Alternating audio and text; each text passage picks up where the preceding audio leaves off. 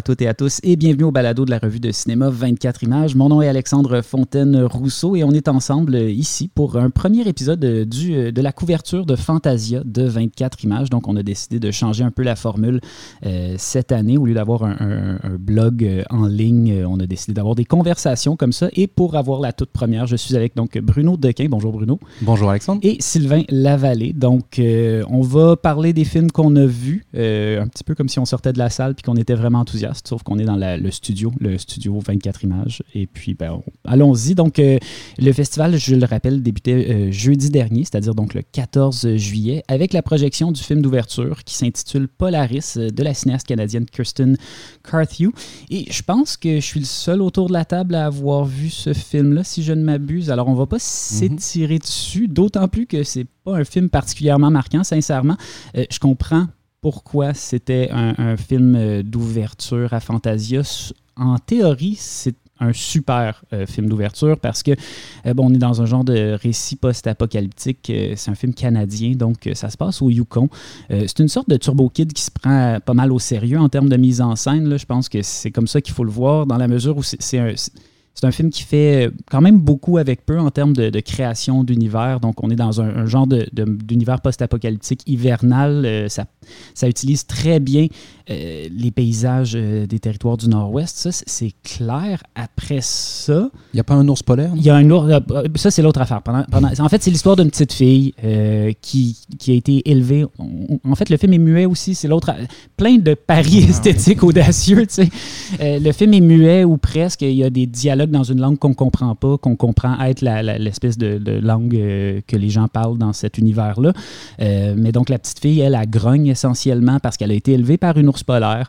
Et puis, ben, très rapidement, cet ours polaire-là, malheureusement, meurt. Donc, on perd déjà notre personnage préféré. puis, on est quand même, je, n'ai un peu pour l'ours polaire. Puis là, vous venez de le tasser. Euh, désolé pour le divulgachage, mais bon, c'est ça qui est ça. Polaris, si vous venez pour l'ours polaire, vous allez être déçu. Et, puis, ben, c'est ça, c'est le genre de film, au bout de 20 minutes, on a un peu fait le tour de l'univers visuel. Le, film amène plus rien sur le plan thématique, sur le plan esthétique. Euh, on, a fait le tour. Puis sur le plan narratif, ça se met à tourner en rond. C'est comme un enchaînement de péripéties. On a un peu l'impression de, c'est quasiment comme le, previously on euh, d'une mhm. série télé. Là, là, on a l'impression d'enchaîner les péripéties un petit peu de manière automatique sur un beat assez régulier. Puis à la fin du film, ben, on a une genre de conclusion. Euh, mais finalement, tout l'aspect fable écologique aussi qui, qui est là. Il y a comme un, truc sur l'exploitation de la nature. Euh, on sent que c'est une préoccupation du film, mais en même temps, toute cette espèce d'osmose, de, symbiose du personnage principal avec la nature-là, au-delà de deux, trois moments où on a l'impression qu'elle parle avec des arbres, c'est quand même vraiment, vraiment rapidement esquissé. Puis à la place, ben, on a comme beaucoup de genre de mysticisme polaire, des, étoiles dans le ciel, un genre de truc avec la petite ours. J'ai honnêtement, c'est aussi le genre de film qui, à un certain point, il faut que je l'admette, c'est pas si compliqué que ça, mais j'ai pas nécessairement compris tous les enjeux du scénario parce que c'était pas mhm. si bien raconté que ça. Donc, ça, c'était Polaris. Euh, par contre, de l'autre côté de la rue, à la salle Gia de Sèvres, euh, qui est la plus petite salle des deux, pour ceux qui sont jamais à la Fantasia, euh, j'ai trouvé qu'on lançait vraiment le festival en beauté avec The Diabetic, donc qui est le nouveau film du cinéaste montréalais Mitchell Staffiege, qui est un tout petit film DIY, donc qui est programmé dans la section underground du festival et qui m'a franchement impressionné. Celui-là, d'ailleurs, je pense que tout le monde l'a vu autour de la table. Oui, ouais, exactement. Donc, est-ce que quelqu'un est prêt à se mouiller puis à, nous dire en quoi quoi, de, quoi ça de quoi ça parle en fait?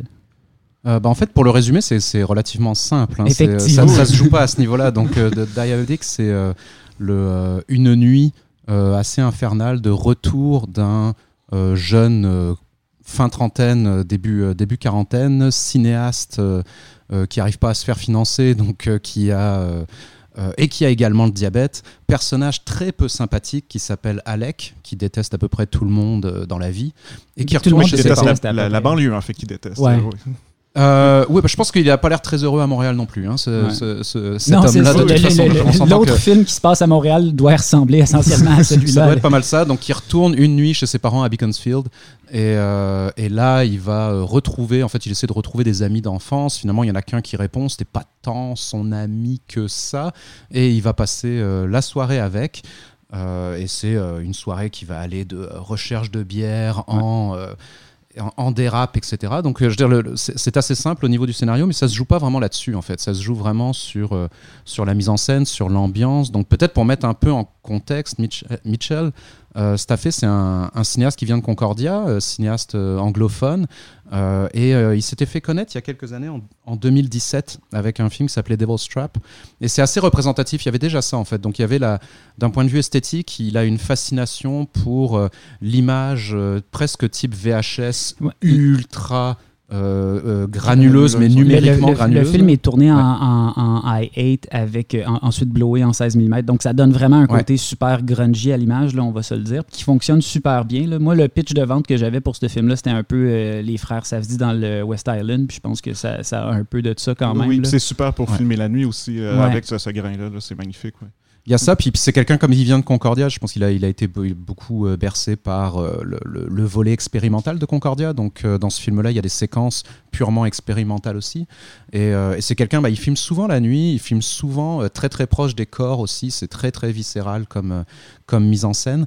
Et bah, par exemple, Devil's Trap, c'était un bon exemple de, sa démarche. C'était sorte, un, documentaire, mais qui avait quand même des des éléments un peu, euh, un peu fictifs où euh, il se mettait en scène avec un ami d'enfance qui s'appelait Lane, qui était un membre euh, d'un culte américain qui, en français, c'est l'Église des Frères, en, américain, c'est les Brethren, et qui avait coupé avec sa famille, coupé tous les ponts et qui retournait en fait aux États-Unis avec lui, qui se faisait filmer par Mitchell pour euh, reprendre contact, sachant que le gars lui-même euh, avait un très très fort penchant pour l'alcool, il était déjà dans l'autodestruction, il était déjà dans et puis il y avait déjà cette représentation hyper anxiogène dans, dans le cas précédent, c'était la banlieue américaine, mais bourrée d'évangéliques radicaux. donc il y, avait déjà un peu ça, et on retrouve ce qui est vraiment intéressant chez lui, c'est qu'on fait souvent le reproche d'un cinéma québécois qui est toujours qui veut quand même toujours être relativement gentil. Mitchell, son cinéma est pas gentil. C'est vraiment euh, les personnages qu'il représente. Je veux il va quand même au fond de la, de la noirceur de, de, de ces personnages-là. Et puis il y a un peu de ça dans le personnage d'Alec qui est euh, profondément euh, antisocial en quelque sorte, qui critique absolument tout le monde. Et, et, il va vraiment au bout de sa démarche. Et je trouve que c'est vraiment intéressant à ce niveau-là. Euh, oui, je, suis tout à fait d'accord. les deux acteurs euh, principaux sont, vraiment magnifiques euh, que dans le film. C'est ça qui tient le, film. Parce que moi, mhm. le côté expérimental me, me plaît moins, me, me parle moins, disons. Mais, les, mais les, deux acteurs qui sont filmés en gros plan, comme tu dis, pratiquement tout le long, ils sont, sont, sont superbes. puis ça fait, ça fait le film. Euh, puis, pour quelqu'un qui vient de la banlieue, enfin, je, me reconnais beaucoup quand même dans ce, dans ce genre de personnage-là, dans, dans le, ce genre de soirée-là, de, de retrouvailles. Moi aussi, en fait, je savais pas que le West Island, c'était un peu comme l'Outaouais, puis que l'Outaouais, c'était un peu comme le West Island. Euh, oui, c'est ça, euh, tout à fait. Donc, euh, comme Boucherville dans mon cas, mais oui, donc il y, a un côté qui, parle, qui parle bien aussi à, l'expérience de, début quarantaine de, de, retourner, de constat de, vie d'échec essentiellement, mm-hmm. et de, retourner vers, un lieu que tu essaies d'échapper, mais que finalement tu n'y arrives pas vraiment, même si tu y habites plus. Donc, il y, a quelque chose de, vraiment réussi, puis ça passe beaucoup par la mise en scène quand même, comme tu dis, qui est très anxiogène. Euh, qui réussit à, capter en fait cet état-là euh, aussi bien que le, scénario. Quoi. Oui, puis un, autre truc que je trouve, tu mentionnes les deux interprètes, ça paraît que c'est des gens qui se connaissent, puis ça paraît aussi que c'est un cinéma qui est fait euh, entre amis un peu, puis il y, a, mm-hmm. comme cette espèce de, tu sens que à chaque étape de la production, il y a, vraiment un esprit d'équipe, puis un esprit dont on fait le film, on se pose pas trop de questions. C'est juste vraiment rafraîchissant de voir un film qui est aussi direct puis sincère que ça, puis je trouve que c'est un film qui est imparfait quand même, on va pas, mm-hmm. mais, mais cette cette imperfection-là nourrit son énergie de manière vraiment, vraiment, vraiment, vraiment stimulante.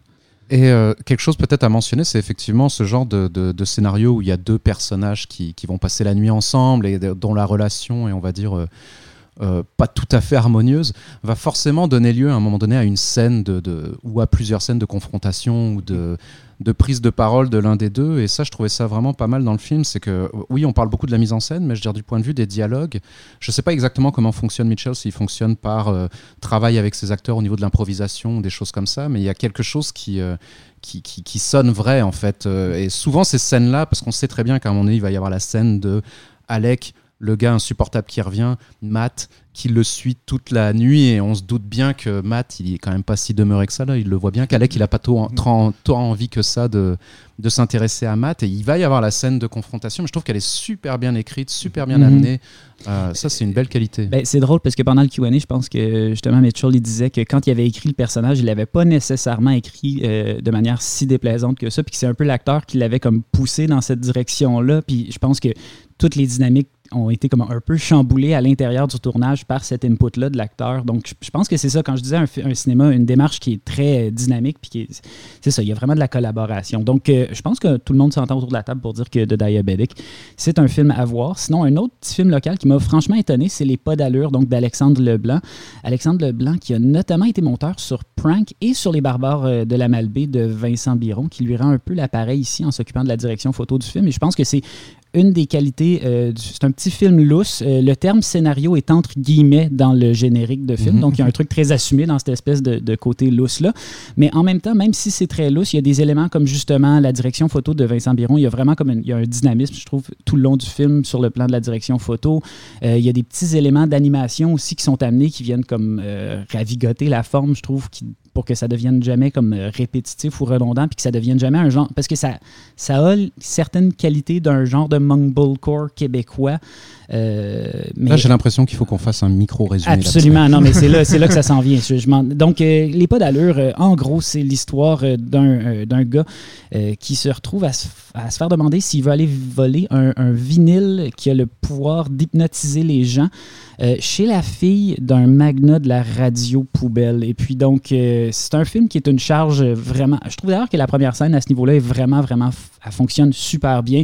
On commence, euh, c'est quasiment euh, Talk Radio d'Oliver Stone. Là, on est dans le Mhm. studio, puis il y a comme euh, justement un animateur de trash radio qui, qui, qui, qui débite son, son fiel. Et là, les ondes se mettent à s'emparer du paysage. Puis je trouve que dans ces images-là, il y a quelques-unes des. Je trouve que c'est quelques-unes des plus belles images de cinéma euh, québécois cette année. Là. Je trouve que c'est vraiment des images fortes. Puis je trouve que l'utilisation de l'animation fait vraiment pas gimmick euh, dans, dans, dans, ce cas-là. Ça fait pas euh, Ah, on va, on va mettre des images d'animation sur notre film pour, pour mélanger les formes. Là, je trouve que ça, ça crée vraiment quelque chose de super fort. Et puis donc, ben, c'est ça. Là, après ça, je pense qu'on va pas résumer chaque, chaque euh, truc qui découle de cette, euh, cette suite d'événements-là, parce que sinon, on- on n'est pas sorti du bois. Euh, mais c'est vraiment un film que j'ai trouvé très drôle. là. Je trouve que la distribution aussi s'en donne quand même à cœur joie. Il y a vraiment des scènes où, justement, encore une fois, cette espèce de liberté-là, on sent que les, les- les acteurs, les actrices s'approprient leur personnage, puis leur, leur font comme faire des choses, puis que la caméra est là pour le recevoir, puis pour comme les laisser aller dans ce truc-là. Il y a quelque chose qui me fait penser aussi un peu, tu sais, si j'avais à le comparer à un autre cinéaste, ce serait peut-être Olivier Godin. Je trouve qu'il y a comme dans l'espèce d'imagination, il y a quelque chose d'une parenté d'esprit. C'est pas nécessairement le, le même style de mise en scène, mais Mhm. euh, l'idée de faire ben, des. ouais. Il y a le plaisir du récit, surtout que je trouve que je retrouvais beaucoup de, de chez Godin, ou la, la scène d'arts martiaux, mettons, aussi, Oui, qu'on pourrait, pourrait retrouver chez Godin. Euh, mais sinon, c'est quand même très différent. Mais, mais je trouvais, enfin, c'est vrai que le, le récit est très éclaté, mais en même temps, il y a, il y a une certaine cohérence d'ensemble, parce qu'on est, on est quand même, ben, parce que tu n'as pas dit que tout est structuré autour d'un gars qui retourne chez son ex pour lui raconter son aventure abracadabrante. Et Effectivement. que tout le long, on se demande comme elle, ben oui, mais est-ce qu'il est en train de la bullshiter juste parce qu'il veut revenir avec elle ou est-ce qu'il raconte la vérité? Et euh, tout le film tourne autour de ces espèces de théories du complot où on est toujours te- qui, qui vient aussi, qui est lié aux radio poubelles, évidemment. Il y a ce disque qui hypnotise les gens. Et, et donc, malgré l'éclatement et tout ça, on a quand même une certaine cohérence thématique dans le- l'espèce de paranoïa constante de se demander qu'est-ce qu'on regarde, est-ce que c'est vrai ou est-ce que c'est pas vrai. Euh, c'est pas très mordant comme euh, satire, si on veut, de ce genre de truc-là, mais c'est, très drôle. Hein, puis ju- juste pour ça, en fait, euh, c'est plaisant. Quoi.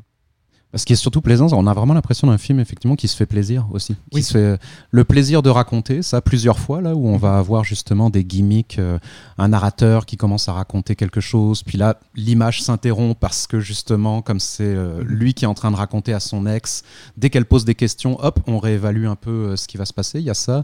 Il y a le plaisir aussi de jouer un peu avec euh, avec certains codes et comme le film est en noir et blanc. Et euh, tu mentionnais justement les, les petits effets euh, d'a- d'animation. Là, il fait à un moment donné, il fait une petite référence évidemment à Docteur Mabuse. Euh, juste pour s'amuser, là, le, le- le chef de la, enfin le président de la radio poubelle, c'est littéralement un Mabuse, euh, Mabuse québécois contemporain. Ça, c'est très drôle. Et puis, euh, et surtout, c'est sans prétention en fait. Donc, Mhm. même s'il a le côté un peu ironique sur à peu près tout le monde là parce que bon la, charge sur les radios poubelles elle est, elle est très amusante et prévisible évidemment. Et, euh, mais il y a aussi le personnage interprété par Annie Saint-Pierre qui est vraiment très très drôle là d'artiste contemporaine euh, dont euh, l'œuvre se résume à se pitcher des œufs dans la face ou à recracher des œufs. le, moment où, pendant une répétition de théâtre, elle, dit Ah, vous connaissez pas, le vous connaissez pas mon travail, puis qu'elle se met des œufs dans la bouche après avoir dit par exemple, ça, ça m'a vraiment fait rire. Puis je l'ai malheureusement pas vu en salle ce film-là, j'étais tout seul devant mon screener dans ma mm. cuisine, puis j'ai quand même vraiment ri. Fait que c'est quand même déjà un bon. Tu sais, si j'ai ri dans ma cuisine le, un mardi matin, ça doit quand même être drôle pour vrai comme petit moment. Là. Euh, mais non, c'est vrai, c'est vrai que c'est il y, y, a plein de petites pistes. C'est pas nécessairement abouti ces pistes-là, mais mais c'est pas un film où j'ai l'impression que l'idée c'est d'aller jusqu'au bout de ces idées-là. C'est justement dans cette espèce de petit chaos-là, puis dans cette mhm. espèce de liberté-là qu'il y a quelque chose qui, est rafraîchissant. Puis c'est encore une fois un, petit film euh, québécois qui, qui, justement a le parti pris de l'inventivité jusqu'au bout, puis de l'espèce d'esthétique. Je trouve que l'autre lien avec, euh, avec Godin, c'est cette espèce d'esthétique euh, du broche à foin assumé, puis décomplexé, qui est mhm. vraiment rafraîchissante parce que tu sais, je trouve qu'en même temps, on prend un film comme, comme Polaris c'est exactement le genre de film où je me dis, à un certain point, je finis par commencer à suspecter l'absence de moyens, même si on essaye de m'en mettre plein la vue puis d'égaler euh, des grosses productions. Mhm. Euh, tandis que là, c'est vraiment du cinéma artisanal, puis ça se veut du cinéma artisanal. Puis ça, je trouve que c'est vraiment, vraiment intéressant. Euh, sinon, samedi soir, moi j'ai vu One and Four de Yigme Trinley. Je sais que Sylvain, tu l'as rattrapé ce mercredi. Donc, mhm. c'est le premier film d'un cinéaste tibétain qui est le fils d'un autre cinéaste euh, tibétain dont j'entends dire du bien, c'est euh, euh, Perna Tseden. je pense qu'Ariel Esteban Caillé, notamment, est un, fan de son cinéma. mais, mais moi, c'est ça, moi non plus. donc, tout le monde était comme Ah oui, c'est le fils de. J'étais comme De toute évidence, mon cinéma tibétain n'est pas si, si aiguisé que ça. Mais c'est exactement le genre de film que j'aime voir dans une programmation de Fantasia. C'est un petit thriller tight, bien écrit, bien tourné, dont je j'aurais jamais entendu parler autrement, que j'aurais probablement jamais pensé à regarder. Puis finalement, je suis quand même content de regarder parce que c'est très bien écrit, c'est très tight, c'est très, très, très cool aussi l'atmosphère euh, nordique, comme tu disais. Oui, oui, oui, ben exactement. C'est le, genre de film pour lequel on va à Fantasia. C'est typique ce, petit genre de thriller asiatique. Euh, c'est une histoire très simple hein, de, de, de, poacher, donc de. Euh, c'est quoi en français J'ai chasseur dans la tête, mais c'est pas non, ça. Non, c'est des c'est pas des contrebandiers, c'est des. Le terme qu'on cherche ici. C'est des braconneurs. Des braconneurs. En plus, il y a le film de Raphaël Ouellet en, euh, en ce moment dans les salles, on aurait dû se rappeler.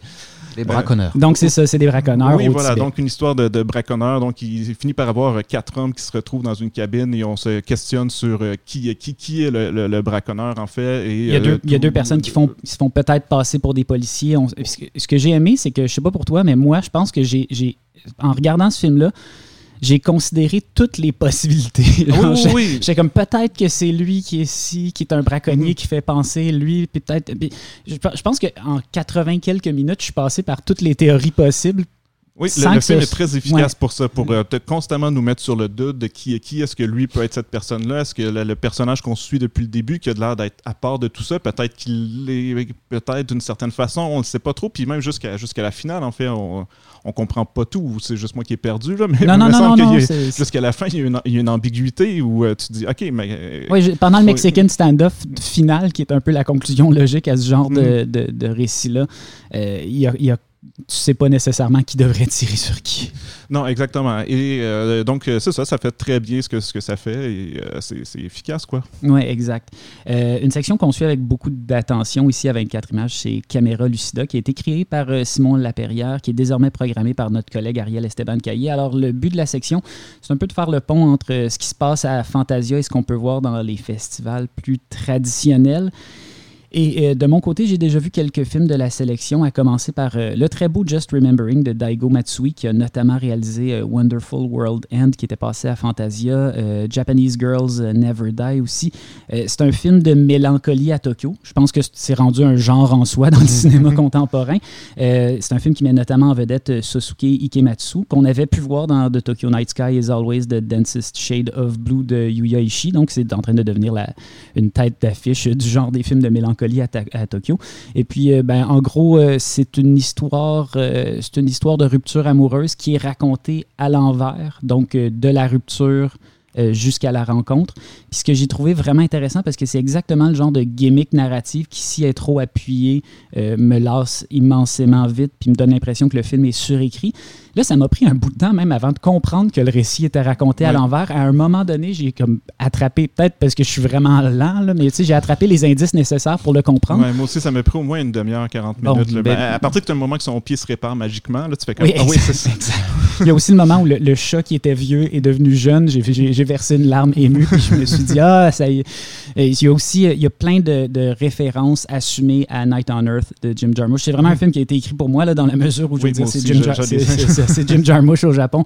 Euh, Il y a plein de choses qui sont super touchantes dans ce film-là. Je trouve que c'est, encore une fois, la, la- la gimmick pas trop appuyée qui fait qu'on voit la relation se reconstruire sous nos yeux. Puis il y a comme il y a quelque chose dans ça qui relève de l'optimisme. Je trouve aussi que la manière dont la pandémie est, est, est- est Mhm. amenée, où en fait on, a- on arrive en plein milieu de la pandémie, puis finalement on, on- on finit par arriver avant la pandémie. Ouais. Puis c'est- comme intéressant parce que tout d'un coup, j'avais j'ai pas vu tant de films que ça jusqu'à maintenant où les gens portent des masques. Là, c'est un film où les gens portent des masques, puis c'est comme vraiment un marqueur d'un moment dans l'histoire. Puis c'est vraiment bien fait. Oui, puis ça, ça marque la, la rupture amoureuse aussi, l'isolement des personnages après et tout. Donc, c'est- utilisé de, de façon thématique. Et ce qui est intéressant, c'est que ça, à mesure qu'on euh, remonte et que le récit devrait être joyeux, ben, il l'est pas tant que ça parce qu'on connaît la fin et il y a, il y a donc Mhm. le, le sentiment de mélancolie se, se poursuit jusqu'à la fin et ça, ça change complètement le, le ton des scènes qu'on regarde qui, sinon, pourrait tenir de la, de la comédie romantique. Quoi. Il, il se l'est quand même. Il y a quelque chose de très beau dans leur rencontre, mais euh, vu qu'on sait où ça s'en va, donc, on- il y a quelque chose d'un peu différent dans, notre regard. Et c'est ça qui est intéressant dans le film, qu'il réussit à le faire très bien, justement parce que c'est pas surécrit. Le, le concept n'est pas, pas pesant, en fait. Euh, oui, c'est ça. Et les, les références à Night on Earth non plus, hein, j'avais peur que ça soit un peu trop appuyé parce qu'on les voit quand même deux, trois fois regarder le, le film de Jarmusch et Il- parle. Ah ouais, quand même. Il Oui, rejoue oui. des. En fait, elle, elle est chauffeuse de taxi. Puis Oui, il y a même des ça. moments, pendant leur, une de leurs premières euh, dates, ou en tout cas une des premières dates auxquelles on a accès, ou une de leurs premiers, un de leurs premiers rom- moments romantiques vraiment assumés qu'on voit, ils sont dans son taxi à elle, puis ils rejouent des scènes Oui, de, ben, la de scène Night- avec euh, Winona à- Ryder. qui, euh, avec Winona Ryder ouais. et Gina Rollins. Donc, euh, c'est ça. C'est vraiment un film qui a, qui a- il y a un poster de Night on Earth dans sa chambre. C'est vraiment une relation qui est essentiellement Oui. construite autour de leur amour mutuel pour ce film-là. là, rendu oui. là, là, mais, mais, mais non, mais puis le- le- l'espèce de côté balade, balade nocturne en, en taxi à Tokyo, ça marche bien. Euh, ça nous amène aussi avec les, à- par rapport à, à l'histoire récente du Japon, il y, a, il y a le spectre un peu des Jeux olympiques, l'espèce de Oui, qui est complexité évoqué rapidement, qui est évoqué oui. rapidement, mais qui contribue quand même à, à- à ancrer ce film-là dans l'actualité, puis à en faire vraiment, je trouve, une, une belle une belle lettre, euh, une, belle, une belle lettre de notre époque à l'avenir, à la limite, là, si Mhm. on peut reprendre quasiment Capsule le concept. temporelle. Une- il y, a- il y a une qualité capsule temporelle vraiment belle dans ce film-là. Euh, sinon, il y avait un, un petit buzz sur euh, We Might As Well Be Dead de, de la cinéaste Natalia Snelnikova, qui est berlinoise d'adoption, russe d'origine, et dont c'est le premier long métrage. Si j'ai bien compris, c'est un- un film étudiant. Et puis, si ça, c'est son film étudiant, j'ai vraiment hâte de voir la suite parce que, waouh, c'est vraiment meilleur que le, film de stop motion en canne de conserve que j'ai fait à l'université. Alors, euh, c'est aussi avec euh, euh, Yona, Yonan- Johanna Jacob. Yona- Johanna Jacob, qu'on a pu voir notamment chez Radu Jude. Et puis, il y a quand même quelques atomes crochus avec son cinéma. Bruno, tu as pu voir We Might As Well Be Dead? Euh, Oui, c'est un film qui m'a qui m'a bien plu aussi. Euh, Peut-être euh, il y a ce côté très très très cadré, ultra cadré de ce type de cinéma qui parfois peut avoir éventuellement ses limites. Mais Ariel nous l'avait pitché justement comme un film qui avait des rapports avec le cinéma de Radu Jude. Je suis comme plus ou moins d'accord. Je, mis à part l'actrice principale effectivement qui vient de ce cinéma-là, puisque en gros, le concept, c'est qu'elle euh, joue euh, la chef de sécurité d'origine roumaine dans, un, dans une sorte de dystopie où on ne sait pas pourquoi le monde est devenu dangereux, mais il y a euh, un, un bloc d'appartements euh, ultra euh, sécurisé et très, euh, très luxueux où tout le monde veut aller, où tout le monde veut appliquer. Les gens n'ont pas l'air d'en sortir jamais. c'est protégé. un peu comme dans High Rise, en fait, de J.G. Ballard. de exactement. Ben Ce type de huis clos dystopique dans un bâtiment. et, et petit à petit, il va y avoir quelques événements qui, qui vont créer des tensions. Et on sait très bien que c'est. on voit très rapidement la parabole euh, sur l'époque contemporaine, ses tensions à la fois raciales, son intolérance, etc. etc. Donc les, on sait à peu près où le film veut, veut aller, mais il le fait très bien. Et, et quelque part, en termes de ton, c'est c'est plus proche pour moi d'un Lantimos que d'un que d'un C'est plus ce genre de, de film, mais, mais ça fonctionne très très bien. Je suis très surpris là quand tu m'as appris juste avant qu'on enregistre que c'était un film d'études là, parce que là genre ça met vraiment de la pression sur euh, Concordia et l'UDM. la totalité des étudiants du monde. Bah, même pas les, non pas les étudiants, les départements là. Je et tout le monde va, va, falloir que vous haussiez vos, vos budgets de production. Si vous, euh. donniez de l'argent à vos étudiants, vous auriez des films comme ça. C'est ça exactement quoi. mais euh, mais le, le, ton est bien maintenu jusqu'au bout. C'est pas trop lourd. C'est ça reste vraiment dans la dans la parabole.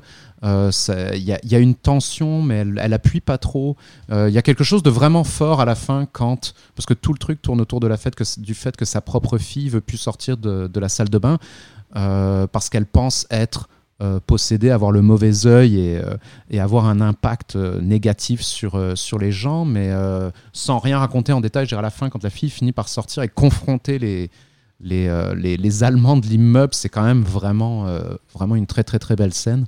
Donc, euh, belle surprise. Oui, c'est ça. Puis ce climat-là, très, très refermé sur soi, il mhm. fonctionne très bien. Encore une fois, je trouve que c'est un film euh, quand même plus appuyé que ceux dont on a parlé, mais qui aurait pu devenir très vite insupportable s'il avait trop appuyé ses effets, s'il avait trop appuyé ses idées, mais qui réussit quand même à rester dans la nuance à cause justement d'une certaine ambiguïté qui, euh, qui plane sur tout, euh, tu sais, même l'univers, euh, l'univers post-apocalyptique est comme vraiment pas défini, puis ça, ça, ça crée une, une, richesse thématique parce que mhm. justement, à un certain point, c'est plus ça qui attire notre attention, c'est vraiment euh, les rapports de pouvoir, toute l'espèce de, de, de, relation entre les voisins, parce que c'est ça, il y, a, quand même quelque chose dans cette communauté refermée sur elle-même là qui, est du, du, qui relève de tout le monde s'espionne un peu, tout le monde doit rester vraiment, vraiment droit. la première scène du film est extrêmement forte. C'est une, famille qui essaye de se joindre à la communauté, qui mhm. doit passer une sorte euh, d'audition, si on veut. C'est une entrevue de job pour avoir le droit de vivre dans un monde sécuritaire.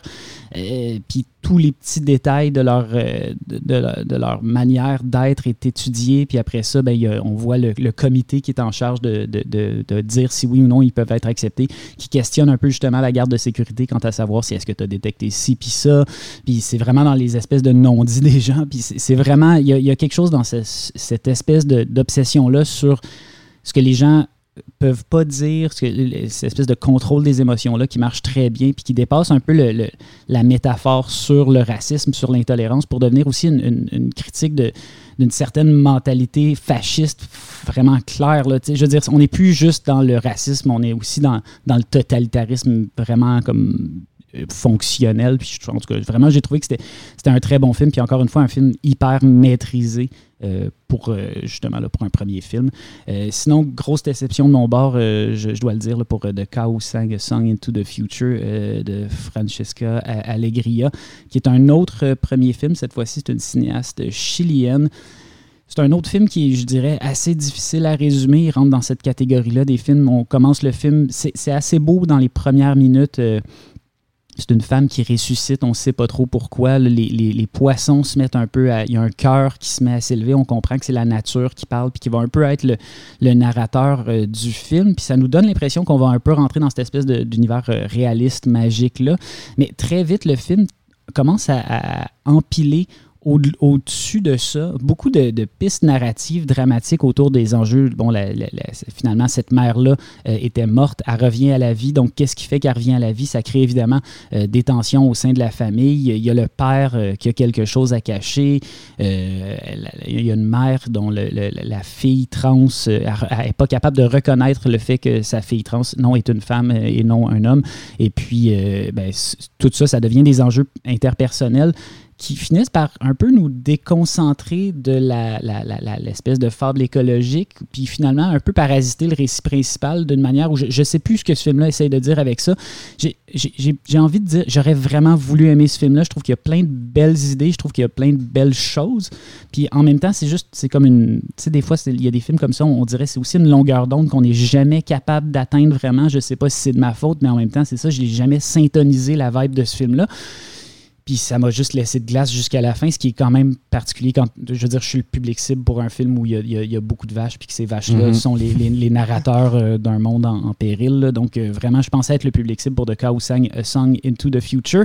Et puis finalement, je ne l'étais pas, mais le film qui est distribué quand même par Kino Lorber, fait que j'ai l'impression qu'il va quand même avoir une, une petite vie. Donc euh, si vous voulez voir ça, ça, ça- ça va être euh, distribué sans, sans- sans aucun doute. Euh, Sinon, parmi les, les gros films de la première fin de semaine, il y avait évidemment Coupé de Michel Azanavicius, euh, qui est en fait un remake de One Cut of the Dead de, de Shinichiro euh, Ueda. Je crois que personne d'entre nous a vu Coupé. Euh, Mais par contre, Bruno, tu as vu le nouveau film de Ueda qui euh, s'intitule Pop Ran. Est-ce que tu penses qu'on va avoir droit à une version de celui-là avec Romain Duris?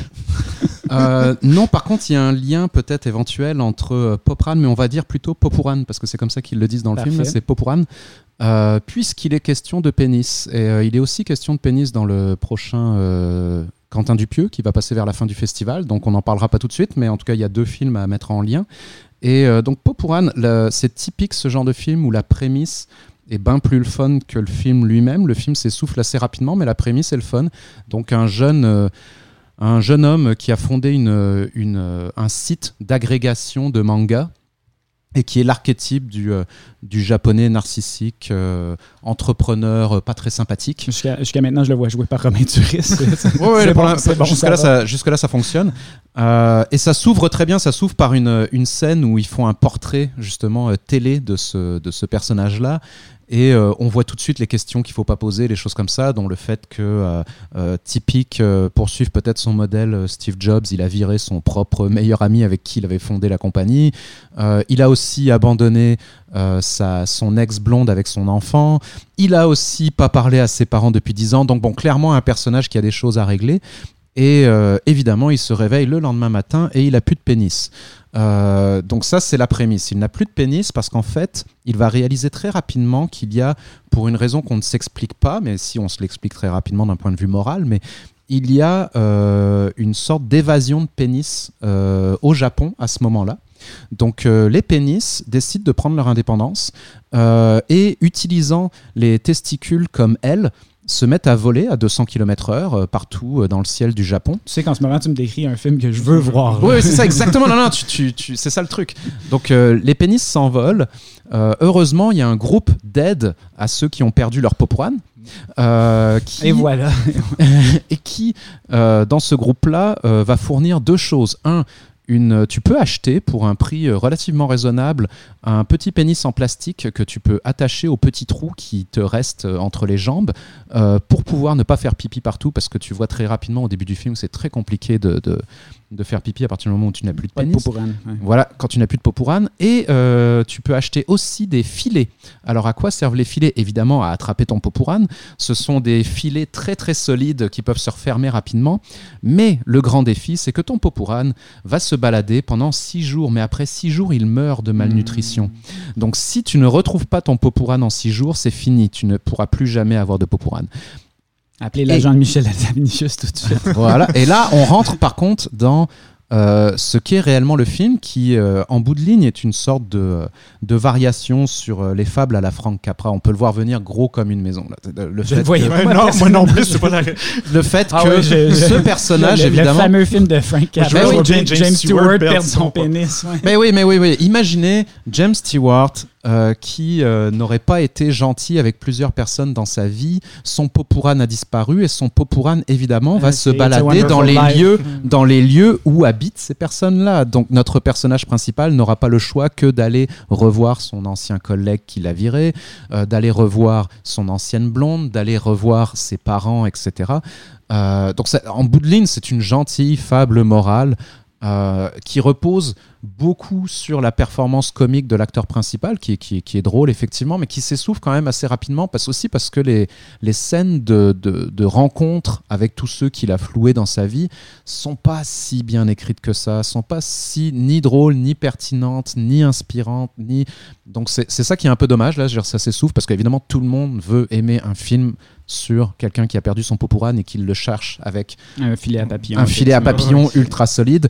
Mais euh, petite déception euh, à ce niveau-là. Quand même à voir, ça dure pas si longtemps que ça, c'est quand même rigolo, mais c'est pas si extraordinaire. Euh, Fantasia, c'est aussi une célébration de l'histoire du cinéma de genre et d'un certain patrimoine culte. Et j'ai envie de dire que ce l'est encore plus que d'habitude cette année. Il y a vraiment une, une, sélection rétro particulièrement généreuse.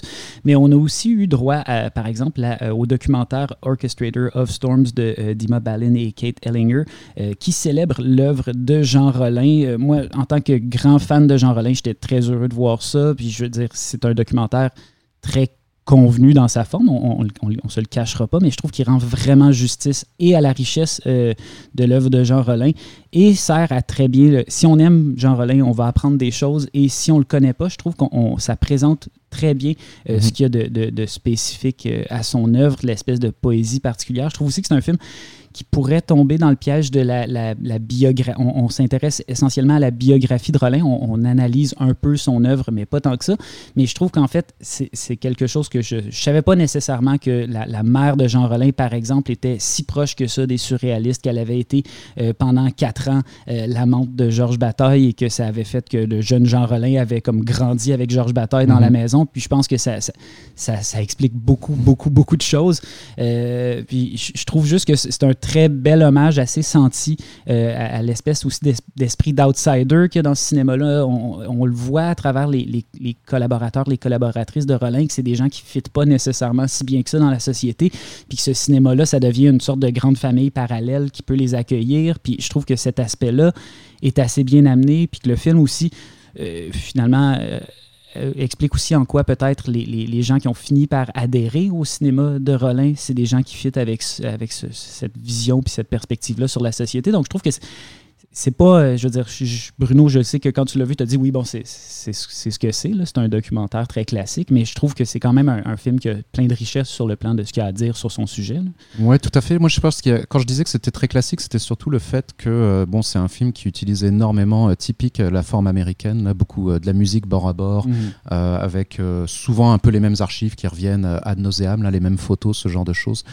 Euh, c'est plus une sorte de, très bon, euh, très sympathique bonus DVD en fait, clairement. Après, les, deux trucs, il y a un truc que je regrette, un truc que j'ai que j'ai vraiment trouvé très touchant. Ce que je regrettais, c'était le fait qu'on est, on a, en fait, on n'a pas de, je sais pas si c'est par manque de matériel, mais Rollin n'est pas là en fait. Il n'y a, a, aucun, aucun moment de Rollin filmé. C'est que des photos, c'est que des témoignages, etc. Ça, c'est un peu dommage. Euh, mais c'est peut-être par manque de matériel, hein, j'en ai aucune idée. Euh, et, vers la fin, c'est vrai que c'est particulièrement touchant parce que notamment il y a un témoignage de Kayla Janis là, qui est aussi à, Fantasia cette année, bon, qui, est, qui est très connue euh, à Montréal, euh, qui, qui n'a pas besoin de présentation. Et puis elle parle de, de l'époque où il a été redécouvert, Jean Rollin, donc vraiment vers la fin de sa vie, parce qu'ils insistent quand même beaucoup sur le fait que comme mhm. nombre de réalisateurs de cinéma un peu bis ou décalé, etc., il était vraiment mauvais endroit, mauvais moment. Là. Je veux dire clairement le il commence à faire ses films en pleine nouvelle vague. C'est pas du tout ce que les gens recherchaient. Je veux dire, quand tu es à l'époque de, de, Godard, Romer, etc. Oui, c'est un euh, outsider même à l'intérieur des, des, milieux outsiders du cinéma. Oui, euh, exactement. Là, les, films de vampires lesbiennes, c'était pas forcément exactement ce que les gens euh, voulaient supporter, aussi en termes de critique. Mhm. Et, et, donc, quand elle parle de la fois où elle a voulu le faire venir à ses débuts, à elle aussi, là, quand elle avait un. Et, et d'une lui qui paye pour son propre billet d'avion.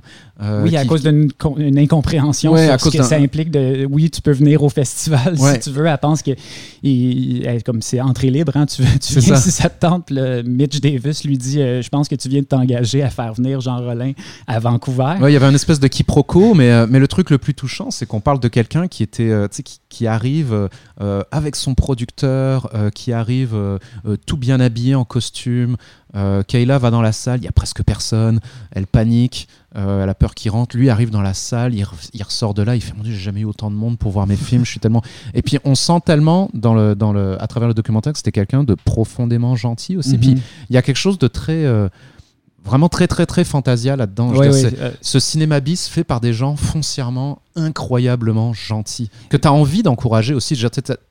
Même si t'aimes pas le cinéma de Jean Rollin, tu sors de là, tu as envie de voir des films de Jean Rollin parce que ça avait l'air d'être vraiment quelqu'un de bien. je, trouve aussi que parmi les entretiens, celui avec Brigitte Lahaye est vraiment très riche. Je trouve que, euh, premièrement, c'est une, femme extrêmement articulé, qui a de toute évidence une, vision assez euh, critique par rapport à son propre parcours, puis qui est vraiment capable de mettre euh, en perspective ce que Jean Rollin a représenté dans son mhm. travail, qui en parle avec beaucoup d'affection aussi. je trouve vraiment que c'est ça. Il y, a, un truc euh, famille, un peu à la Ed Wood, là, à la limite, les espèces de familles repatchées du cinéma. je trouve que ça, fonctionne très bien. À, ce niveau-là, il y a un truc que je trouve vraiment dommage, puis ça, c'est du chichitage de personnes qui ont regardé justement beaucoup de suppléments de Blu-ray de Jean Rollin, mais il y a euh, Nathalie Perry qui, a été la script de, Jean Rollin euh, pendant, pendant comme presque toute sa carrière, qui est une femme mais fascinante. Puis sur, sur les Blu-ray euh, publiés par Redemption, il y a des entretiens avec elle qui sont mais, vraiment fascinants. Puis elle est absente du film, elle aussi, parce que mhm. probablement parce qu'elle est morte avant le tournage du documentaire. Donc c'est ça, il y, a, tout un truc où on sent qu'il y a des, des, gens qui manquent un peu dans cette histoire-là. Mais bon, ça reste un très bel hommage. évidemment, un autre truc cette année, c'était l'avenue de John Woo à Fantasia, mais on va en parler plus en détail dans un autre épisode du balado de 24 images qu'on va consacrer entièrement à John Woo.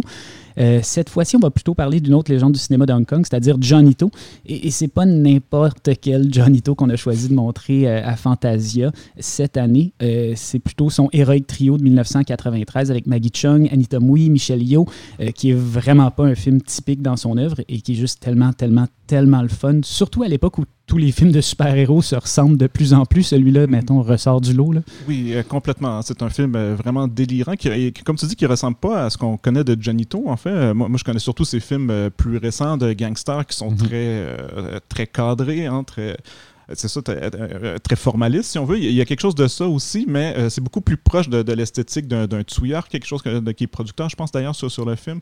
Euh, et c'est complètement éclaté. Le, récit est assez difficile à expliquer. Il y a Michelle Yeoh qui joue une femme qui porte un, vêtement qui la rend invisible. Anita Mui, c'est Wonder Woman. Et Maggie Chung, c'est une mercenaire. oui, elle, est incroyable dans ce film. Tout le monde est incroyable dans ce film-là. Tout est incroyable. c'est ça, ils combattent un espèce qui vit dans les égouts et qui kidnappe des bébés pour en faire des assassins invisibles. C'est comme un peu les Teenage Ninja. c'est un peu les Teenage Mutant Ninja Turtles aussi, ce film-là. C'est aussi un peu le Batman de Tim Burton. C'est beaucoup de choses. Oui, c'est beaucoup de choses. Euh, il y, a plein de choses qui se passent sans arrêt. Les chorégraphies sont complètement euh, c'est cinglé, euh, puis ça, ça l'arrête pas. C'est scène par-dessus scène de, délirante. Tu sais jamais t'es rendu où.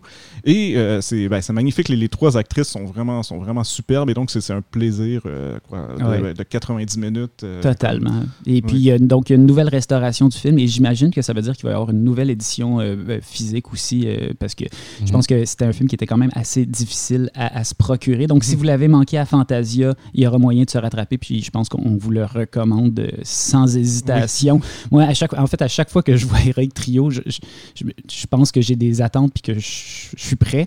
Puis, je me dis, ah mon Dieu, c'est beaucoup plus fou que je me souvenais ce film-là. fait que ça en dit long, je pense. Sinon, un autre film qui, qui est peut-être un petit peu moins euh, un petit peu moins bon quand même, mais qui est quand même beaucoup, beaucoup, beaucoup de plaisir à, voir. C'est euh, Mercenaries from Hong Kong, donc de Wang Jing. Pas un nom euh, si connu que ça, Wang Jing, mais c'est un des plus gros cinéastes commerciaux de Hong Kong. Il a notamment réalisé God of Gamblers avec Chow Yun-fat, l'adaptation de City Hunter avec Jackie Chan, et il a dû tourner une centaine de films, dont celui-ci qui, ma foi, est quelque chose. Oui, ben, c'est quoi, une espèce de, de Expendables avec euh, des, des, stars pas trop vieillissantes de la Shaw Brothers. 1982, euh, donc pas du tout un Shaw Brothers comme si vous avez l'habitude de voir des films de Kung Fu de la, des, des Shaw, vous allez, vous allez découvrir leur, leur penchant, euh, film d'action. oh, il y a encore du Kung Fu. Oui, il y, en a un peu. Mais oui, mais dans un mode contemporain, premièrement. Là, c'est pas des films d'époque. Oui, oui, avec des fusils aussi, quand même beaucoup de fusillades et de trucs qui, sortent de ce qu'on a l'habitude de, de l'achat. Mais euh, oui, c'est euh, T-Long, en fait, le, personnage principal, qui est un, mm-hmm. habitué de Chang-Chi, qu'on connaît aussi pour A Better Tomorrow, qui est le, personnage principal, et euh, qui va réunir donc son équipe de, de, vieux compatriotes de l'achat pour aller. incroyable, incroyable. Tout, s'habiller dans, dans, dans, leur tracksuit matché pour. Ils ont trois sauts de. J'ai compté, ils ont trois, trois sets de tracksuits matchés pour, leurs, pour vivre leurs aventures mm-hmm. en ayant l'air d'une équipe du début à la fin du film. Ça, je trouve que c'est une très belle attention de leur part d'avoir fait cet achat-là avant de partir dans une mission probablement suicide au Cambodge. je veux dire, Oui, oui, dans une espèce de, de quoi, de Rambo, qu'il faut qu'il ait kidnappé euh, quelqu'un pour un enfin, avec des, des, des, revirements sans fin, quoi, pour euh, justifier des scènes d'action. Euh, c'est ça. Qui... C'est un film que j'ai pas pu voir en salle, malheureusement. J'étais vraiment immensément déçu de pas pouvoir hurler tout le long. parce que moi aussi, juste d'applaudir dans le goût de la show au début. oui.